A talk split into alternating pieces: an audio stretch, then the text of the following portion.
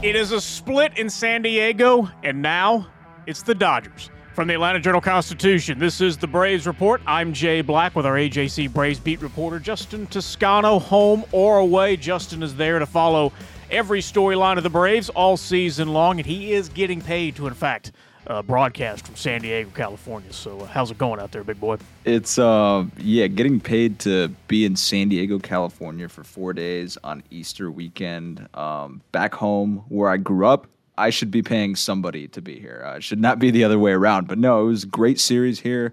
Um, we've got we've got a lot to talk about. You and I were talking about this right before the show. Um, a ton to talk about for a weekend split. And among the things we will discuss, how the Braves pitching staff is finally getting on track, some hot starts from the heart of the order, and what to expect in the NLCS rematch on Monday. If you're listening to us for the first time or just haven't gotten around to it yet, please follow us on Apple, Spotify, or wherever you get your podcasts so you never miss an episode. And this is the Braves Report, brought to you by Kroger. When you need mealtime inspiration, it's worth shopping Kroger, where you'll find over 30,000 mouthwatering choices that excite your inner foodie. And no matter what tasty choice you make, you'll enjoy our everyday low prices, plus extra ways to save, like digital coupons worth over $600 each week. You can also save up to $1 off per gallon at the pump with fuel points. More savings and more inspiring flavors make shopping Kroger worth it every time. Kroger, fresh for everyone. Fuel restrictions apply. So I just want to know, Justin, you are from San Diego. Why aren't you still in San Diego? Like, why'd you ever leave?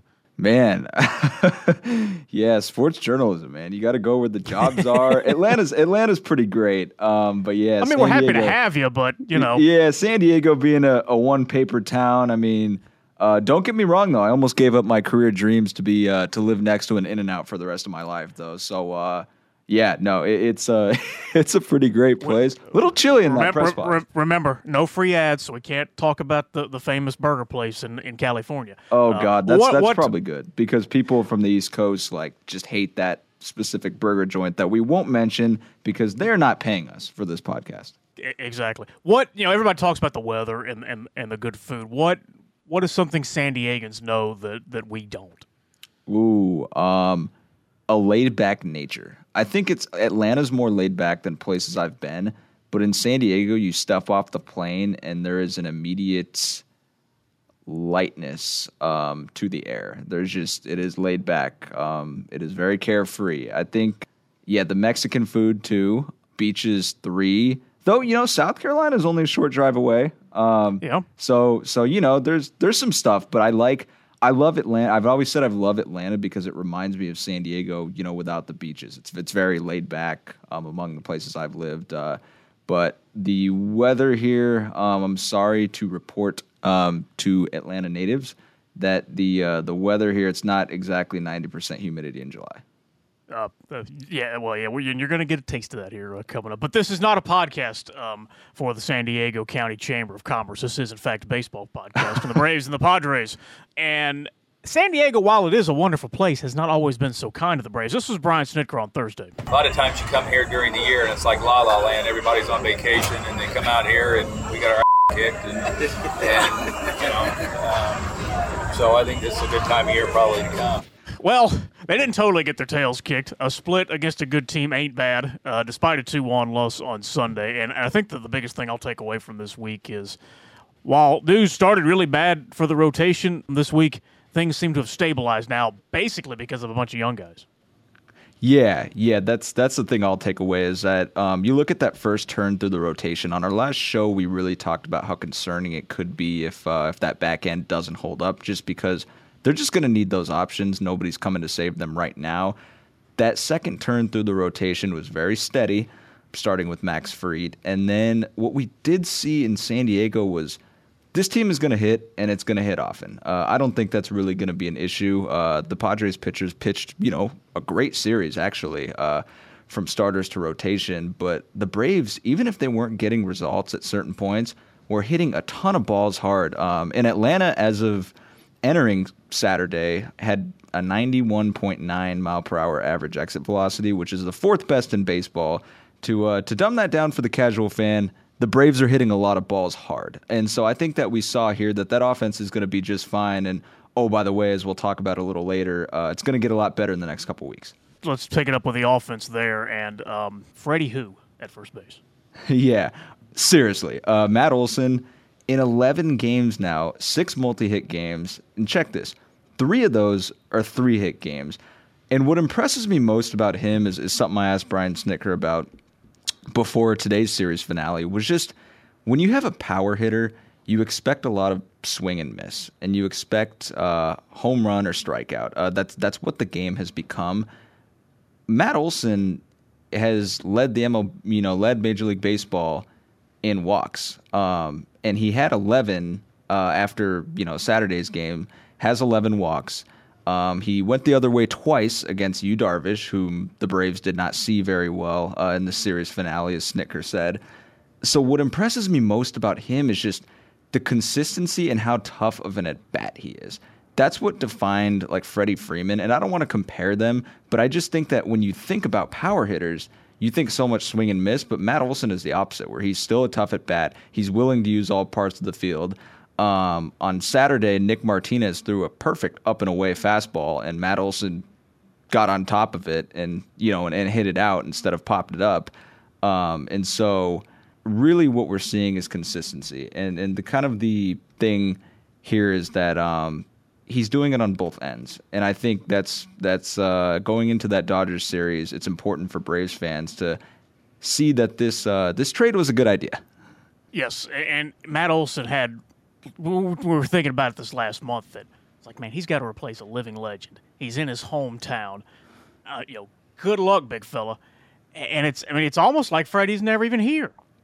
The reaction, and I've always said this uh, in 2022, the best way we can perhaps get a pulse on the fan base, fair or not, is through social media. Um, let you compare March 14th, a Monday, to uh, April 17th, you know, after this Padres series, and it is night and day. A lot of people just don't, you know, I think Freddie will hold a special place in, in people's hearts in Atlanta, but in terms of the baseball, like, I think he's not long forgotten. And let's be honest, like, Matt Olson will have his struggles too. Like, he's a human yep. being, a baseball player. We're just not seeing them yet. And he started the season hot. He's hitting 421 out of the gate. Like I said, all those multi hit games, he's shown the power, he's shown the ability to use the whole field. Um, he's shown the defensive ability out there. They just are not missing much, and and this is even better when you think about what we've said all along. Like he's you know more than four years younger than Freddie. They have him signed for longer, and he's cheaper, which gives them more flexibility. And so I think this is really a testament to him in that, like you mentioned, all those factors that went into the pressure cooker um, of this situation for him that that could have brought him down, that could have enabled a slow start. We just haven't seen any sign of that. I am. I'm not totally surprised. Well, I'm surprised that Matt Olson's got an OPS of 1235 at the moment. And his on base percentage is 551. And according to the Elias Sports Bureau, he's the first Brave to have an OPS that high in the season's first 10 games since they moved to Atlanta in 1966. I didn't think it was going to be like that, obviously, but I'm not surprised he's playing well. I am a little surprised that Marcell Ozuna is picked back up to his 2020 form. He had a tough uh, tough road to hoe too, and, and he looks great. Oh yeah, he's he's hitting well, and I think they they think he's the type of guy that you know he can really carry you if he's hitting well um, carry you for a period of time. Now they're not going to need that because all, Ozzy Albies before today had homered in three straight games. Matt Olson has hit well. Austin Riley is hitting balls hard, um, and, and, so I think the biggest thing for Ozuna is that you didn't know how he would come back after such a long time off. And I know he played winter ball, um, but for everything that everybody has ever said about his on-field play, you know the Braves, like Brian Snitker especially have raved about just the work ethic during spring training and how he came into camp and how hard he's worked. Um, and really, he he hit you know looked good in spring training too, and he's carried that right into the season. Like against Yu Darvish, I mean, he put one you know 408 feet into the seats. He had two home runs in this series. He's had a two homer game so far this season. This is a very good development for them especially because, and I'm sure we'll get to more of this later, because of how the roster is going to shake out. He's a perfect DH candidate, and he's a guy that I don't think really at all minds being the DH, you know, and not a full time left fielder. The outfield issues, though, uh, are, are certainly uh, one of the negatives, and the Braves currently have three outfielders that are playing out of position. And according to the Fielding Bible, they are the worst outfield in baseball at the moment. They are the worst defensive team in baseball at the moment. They have minus seven defensive runs saved. How much can Acuna help this situation, or is it still going to be kind of a mediocre outfield with a good, with one good outfielder? Yeah, he's going to steady it a lot. Um, and even before that, I'll just mention like a lot of that, you know, in terms of defensive runs saved, is um, predicated on the small sample size and not yep. a lot of opportunities out there versus Eddie Rosario having three errors with not a lot of opportunities. And and I think, um, you know, we've seen Marcell Ozuna, you know, in the first game here, kind of misread a liner. Um, he doesn't have the best range. Their best defensive left fielder option is an infielder.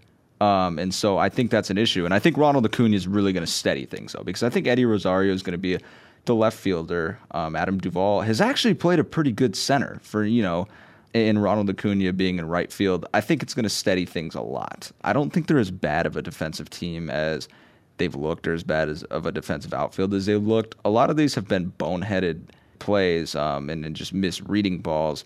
I think it's more indicative of a small sample size and it being magnified because you know it's just early in the season than anything. But I do think Acuna, once you can put a guy like that back in there, it steadies everybody else. Adam Duvall is going to be, you know, still play center. Um, but Eddie Rosario is going to be allowed to play left, and they'll have like Guillermo Heredia can play center and get Duvall off his feet. Sometimes it, it's just going to work out so many different ways where they can really they're not so pressed uh, in the outfield. Poor Eddie at the plate, one for twenty nine. Oh, 34. He's got one hit and three errors.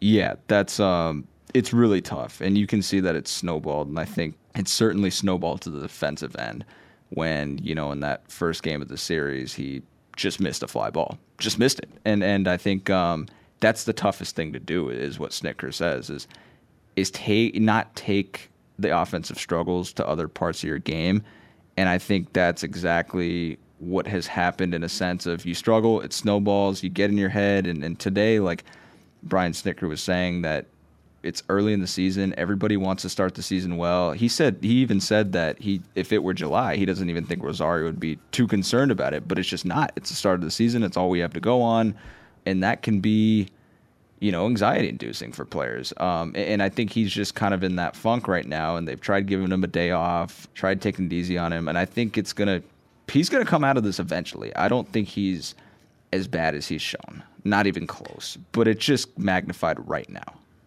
I mean, one for 29 anytime is, is obviously suboptimal, but it's seeing that 034 on the scoreboard. Yeah, that's all we have to go on. But it, it does bring up kind of what, what we have discussed in, in, several podcasts now, is at least until Acuna returns. And, and even when he does return, the depth issue is an issue.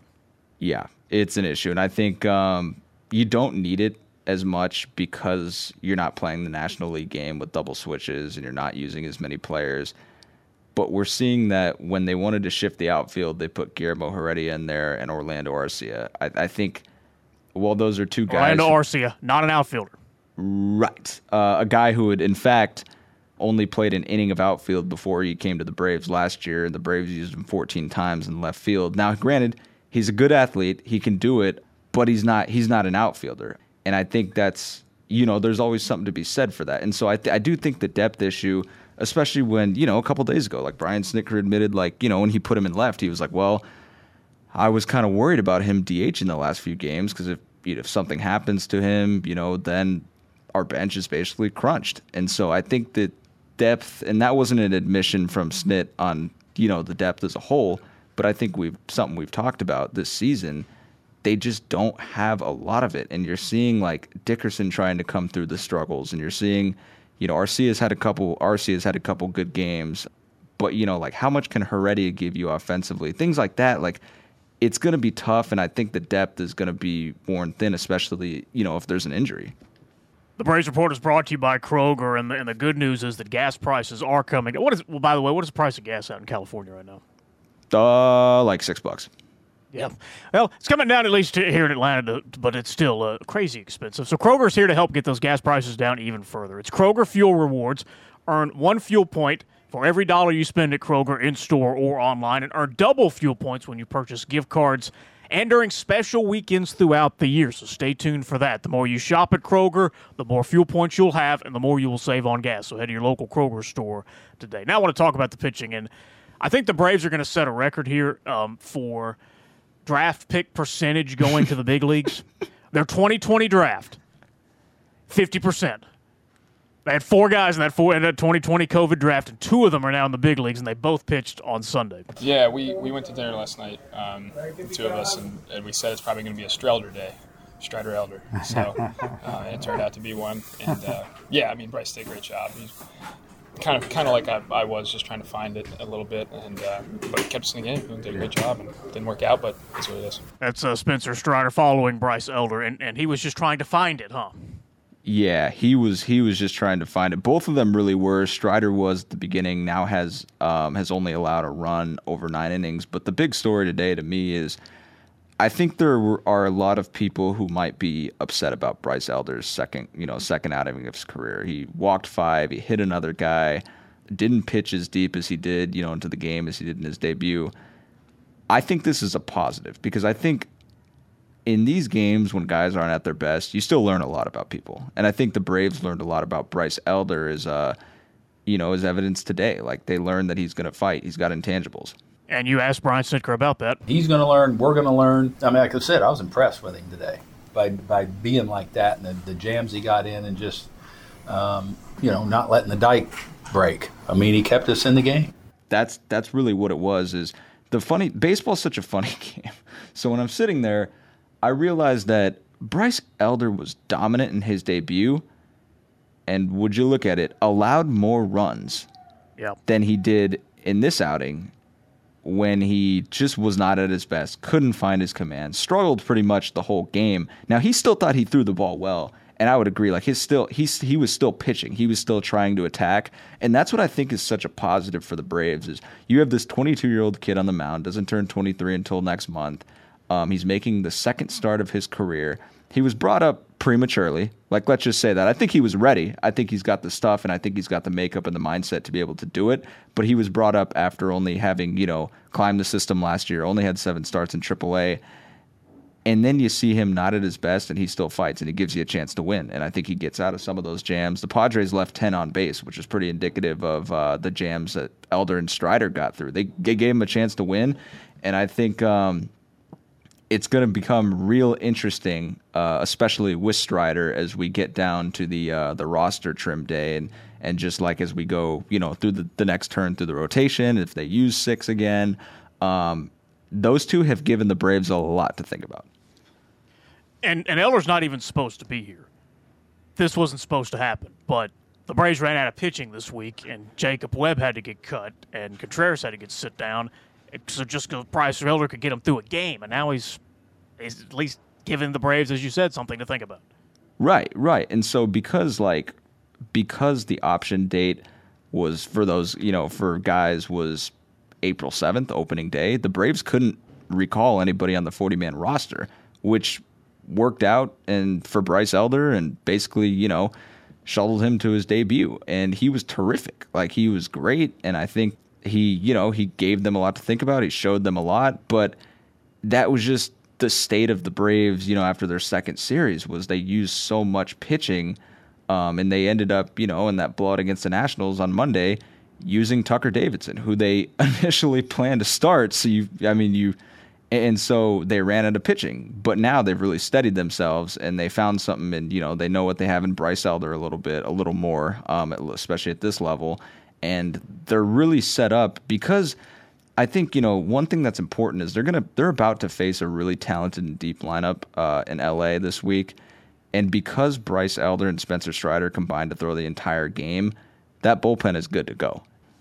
Earlier in the weekend, two terrific outings by Kyle Wright and Ian Anderson. I thought this piece of sound you got from the clubhouse was pretty interesting on how those two kind of feed off each other and communicate. What did uh, what did you learn from Kyle's outing last night?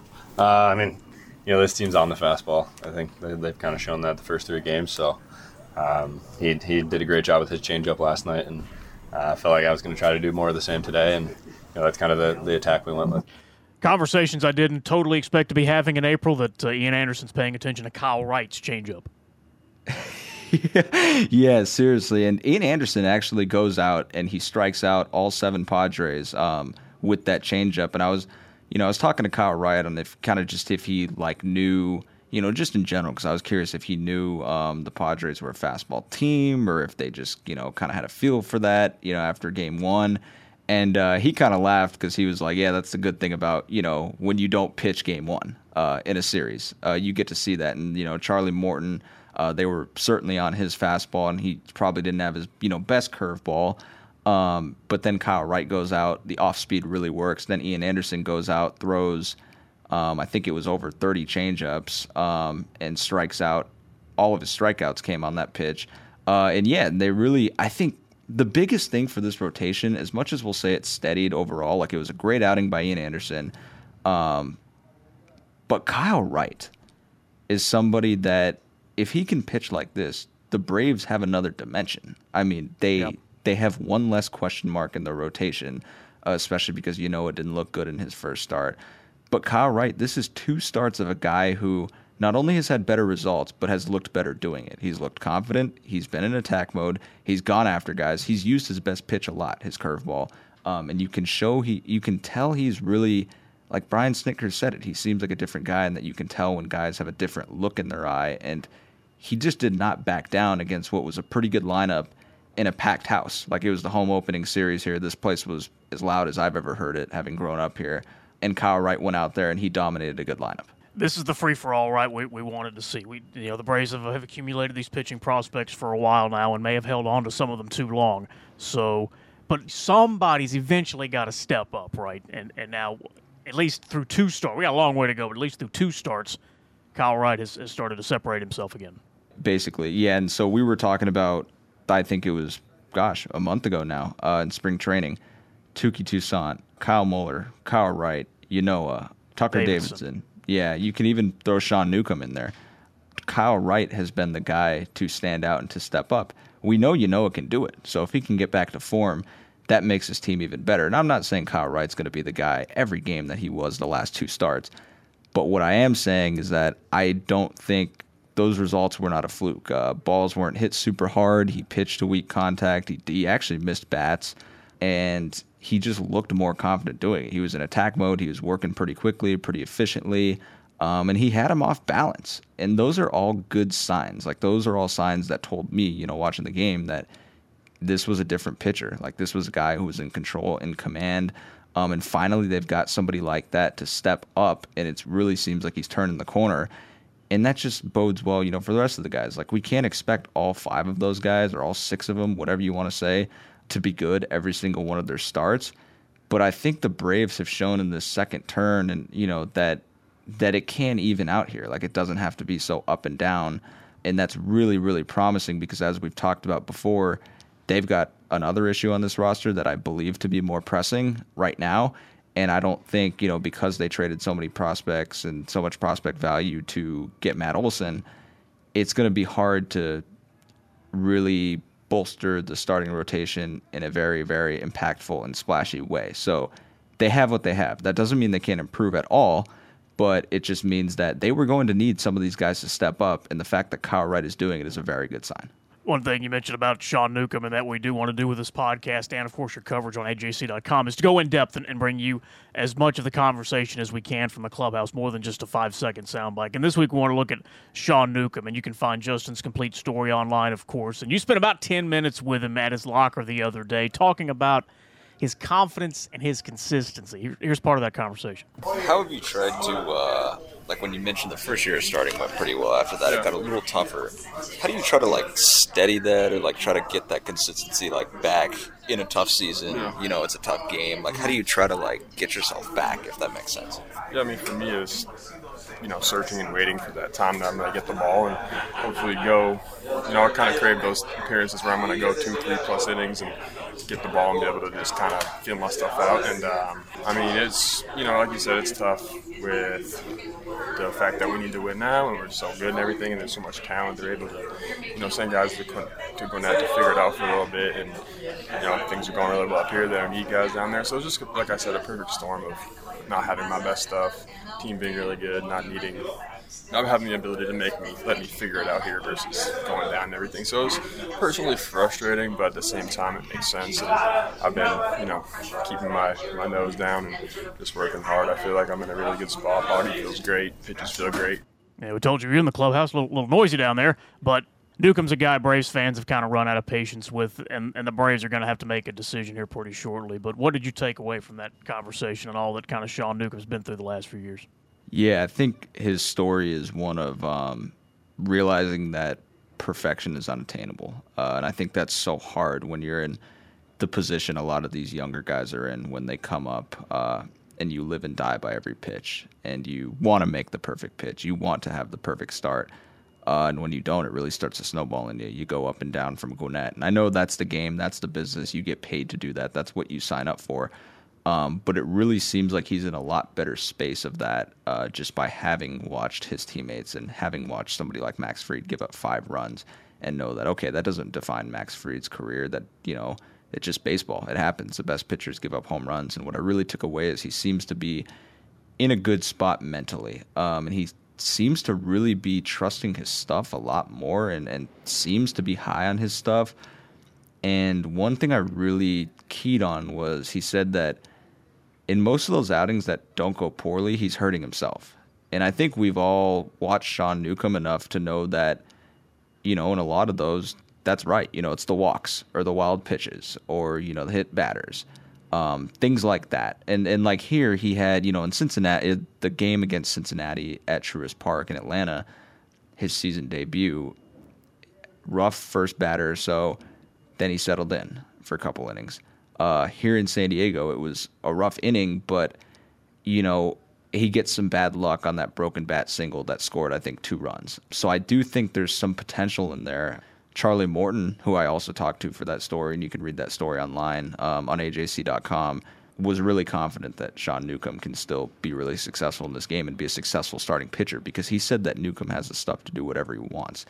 Um, so what I took away was that Newcomb's in a lot better mental spot of – getting away from that perfectionist mentality of, of just really trying to hone in on every pitch. And I think it's it's more about just being free and letting it rip. And a lot of pitchers will tell you that when you're you're just not thinking about it as much, and it's more effortless is when the better results come. And I, I still think there's more in there for Sean Newcomb.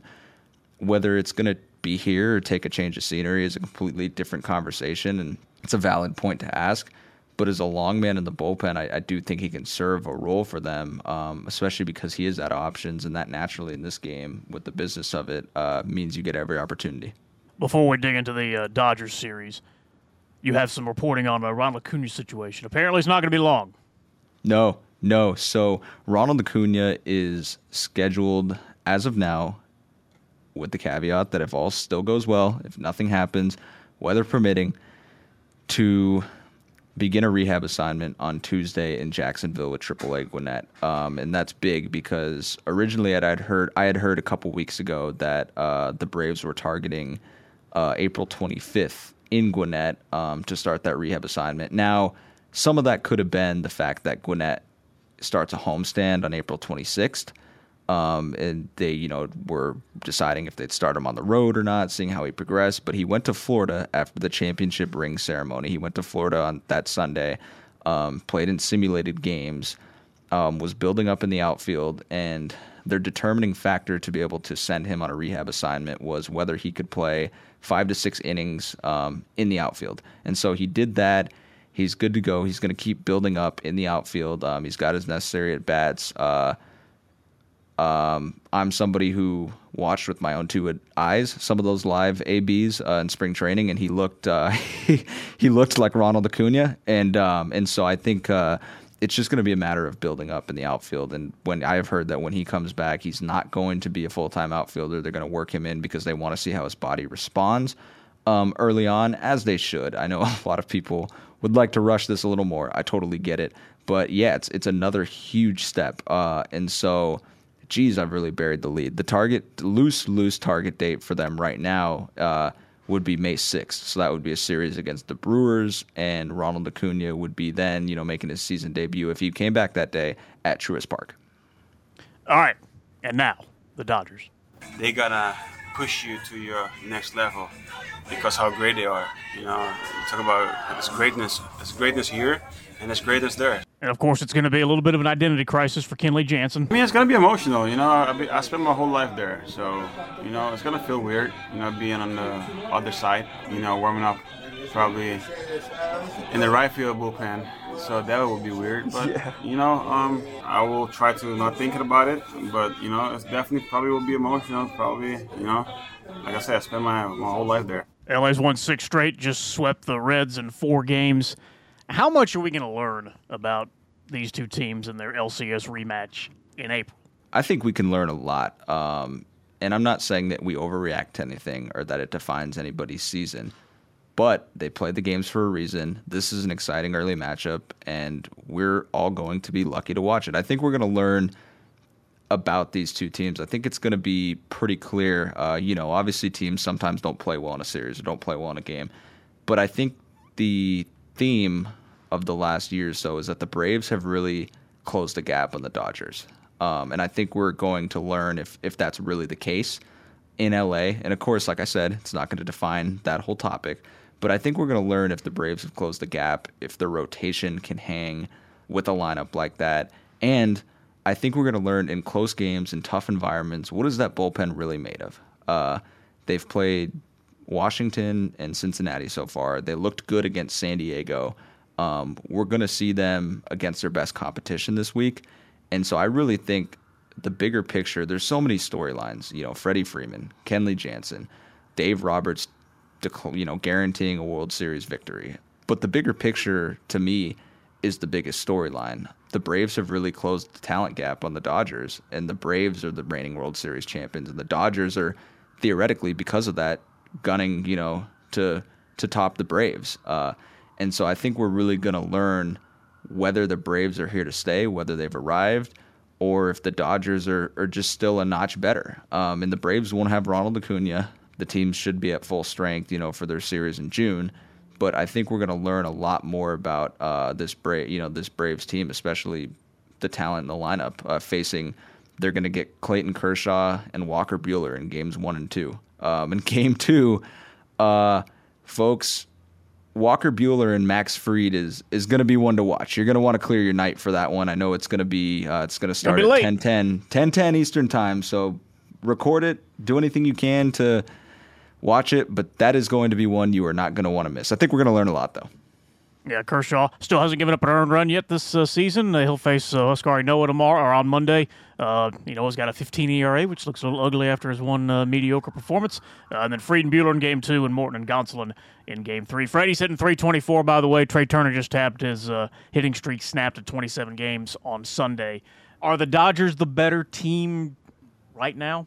I think so, by a hair. And I think that's just pure talent. Um, I think the Braves have a lot of it, but they're look, they're missing Ronald Acuna.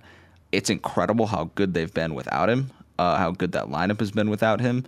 Um, but they're still missing him, and I think the Dodgers right now are the better team, especially because you know if I, I would trust Urias and Gonsolin more than I would trust right now some of the guy, you know, the unprovens in, in the Braves rotation in terms of like we look Kyle Wright's a different guy, um, but we just need to see it more. Max Fried and Charlie Morton are a good one too, but it doesn't get much better than Buehler, Kershaw, Urias. I mean, that's a, a really, really good rotation. And then you have the lineup. You have Mookie Betts, Trea Turner, um, Freddie Freeman. I mean, it's still right now. I still think the Dodgers are a hair better. That's what uh, the second best payroll in the National League will get you is a lot of talent and a lot of depth. One place the Braves are a little short at the moment, but going to be a terrific measuring stick here in the uh, in the fourth series of the season. Before we open our uh, Braves Report mailbag, we do want to remind you about a special subscription offer to the Atlanta Journal Constitution just for Braves fans. We call it our season pass, and you get unlimited digital access to all of the Atlanta Journal Constitution, not just Justin's Brave stories, but everything that we have to offer from now until the end of the World Series for just thirty nine ninety nine. That's 125 a week, half our regular price. Plus You'll get our official Worth the Wait Championship Edition front page as a special gift. So take advantage of this offer now. Go to subscribe.ajc.com slash season pass.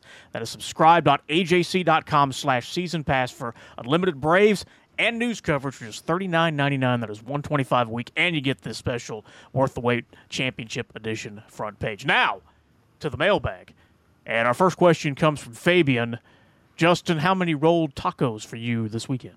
Oh God. Um, I think I ended with my count here was like 20, and I didn't even eat rolled tacos like the last two days. So I ate those in like a couple days, um, a few days. So I think, uh, yeah, I think I ate you know 20 of them. Uh, but yeah, it was a good it was a good run here, and I'm glad we've got three more in LA. For for the ignorant Southerner, your co-host on this podcast, what is a rolled taco? Better known as a taquito um, Oh, okay. to some people, but it is a basically a thing that is fried. The meat is in the rolled taco, and it is like a Mexican egg roll but thinner. Uh, that's that's how I'm just trying to explain it. Got it. it's a tortilla rolled with stuff in it and stuff on it. I, you, you need to uh, f- uh, point me in the direction of the best place to get one of these, if there is one in Atlanta, and we will go. Oh yeah, back. no, you you and I you you took me out to barbecue one time. I'll take you out uh, to get Mexican another time. Got it. All right, now back to baseball. Kyle Walter asks, "Do you think Spencer Strider will get a shot to start if Ynoa struggles again?" Uh, yeah, I think that could be a possibility. Um, and look, I think there are really two paths to that. One, know, struggles, and two, the Braves want to go with a six man rotation, and they send Bryce Elder down to get some more seasoning uh, in AAA. That could open a spot for Spencer Strider. So I think uh, there are a couple of different paths to that, but I do think at, at a certain point, you know, he's been good out of the bullpen, but is he really? If you're going to use him, you know, in multiple innings, you, you might as well maximize him, you know, in the rotation. And I think they know that, and there's, you know, they're obviously, you know, they're smart too. Um, but I think that there are a couple of different passes to the rotation for Strider. Spencer Strider was a very popular topic in the mailbag. Uh, so is this next one, and we're just going to cite it to Josh Strickland. He asks, "Can they get anybody better than Alex Dickerson?" Yeah, I mean, his name is Michael Conforto, but I don't know how realistic of a possibility that is. Uh, reports said he suffered an injury during the lockout or sometime around it and is waiting to apparently like get healthy before he signs with the team, picks the right opportunity. His price figured to be pretty high, or so it seemed. Um, that's probably dropped since. I just don't know how realistic that would be for the Braves, but I think that would be a pretty cool option for them if that were to happen. But I, I you know, don't see that happening. But like, let's give Dickerson some credit real quick. Like he's had some good at bats. He's hit some balls hard. It's it's it's tough being in that position, and the tough thing for him is he might not have a ton of time in it. Next up from Zach, is it too early to panic over Rosario's early season performance, both at the plate and in the field? Yeah, yeah. I don't pinpoint it. It's too like early some to panic about everything right now. Right, right. Yeah, I was gonna say my uh, delightful Southern co-host says that that you don't panic before Memorial Day. I've never put an exact timeline on it, but I, I agree that I just think it's too early to panic about any of these guys. I mean, it's it's so early in the season, short in spring. He signed late. I'm not gonna make excuses for a guy. These guys get paid a lot of money to play baseball. I get it, but it's a tough game. He's going through something tough. It's always magnified at the beginning of the season. Like we said earlier, that 0-3-4 on the scoreboard can't look good, can't feel good. I think it's just too early to panic. He's talented. I think he'll find his way out of it. Jake Burris, with Bryce Elder's six pitch repertoire, could he be a permanent rotation piece for years to come? Yeah, he certainly could, especially because those pitches, I mean, he plans to throw all of them just because he has said that they all play well off of each other and he doesn't think that any of them are really that great in and of themselves. Um, and so I think, you know, the way he manipulates them um, with each other is, is really good. I think he could be a permanent rotation piece. And I'll tell you why. Uh, past the repertoire, I think he's a guy who is calm, he's poised, he attacks, he pitches. And, and I think that's what the Braves like about him. He pitches. He doesn't get off his game plan. He continues to go after guys. Even like it wasn't working today, he just continued to get after it. And I think that is something probably his best quality in going forward. Being, but I think he could be a rotation piece for years to come. Absolutely. All right, we'll go ahead and uh, wrap it up here with our uh, winner of the week, and uh, Justin, we'll start off with you first. My winner of the week is um, for anybody who watched these games this weekend we'll get it is the San Diego Marine Layer. that did a very, very good job of knocking a lot of balls down. Um, there were some hard hit balls this weekend by both teams, and and they just died. Like I swear, Austin Riley smoked one today that that just went to the track and just died. Uh, Manny Piña was robbed of a homer on Saturday. The San Diego Marine layer is often undefeated, and there weren't many who cut through it this weekend. I'm, I'm also going on, on home runs, and mine is people who like solo home runs. The Braves have hit 13 home runs total so far this season. Only one of them was somebody on base, and that was opening day by Austin Riley. Since then, that is 12 straight solo shots. That is simultaneously cool and brutal it is just one of those bizarre baseball numbers. But I'm glad you had a good uh, Easter weekend back home in uh, California with uh, all the rolled tacos you could stand and uh, hanging out with your folks. Uh, so uh, now enjoy your time up in Los Angeles, and we will be back with you next Monday for an, after we'll break down another big week for the Braves. Keep up with all of Justin's coverage online, of course. And please, if you have not done so, rate, review, follow, share, and subscribe this show. Really trying to grow this thing, and we could definitely use your help there. If you like it, if you don't, then, then you don't have to do any of that at all. But so for Justin in San Diego, I'm Jay, and we will see you next week on the Braves Report from the Atlanta Journal Constitution.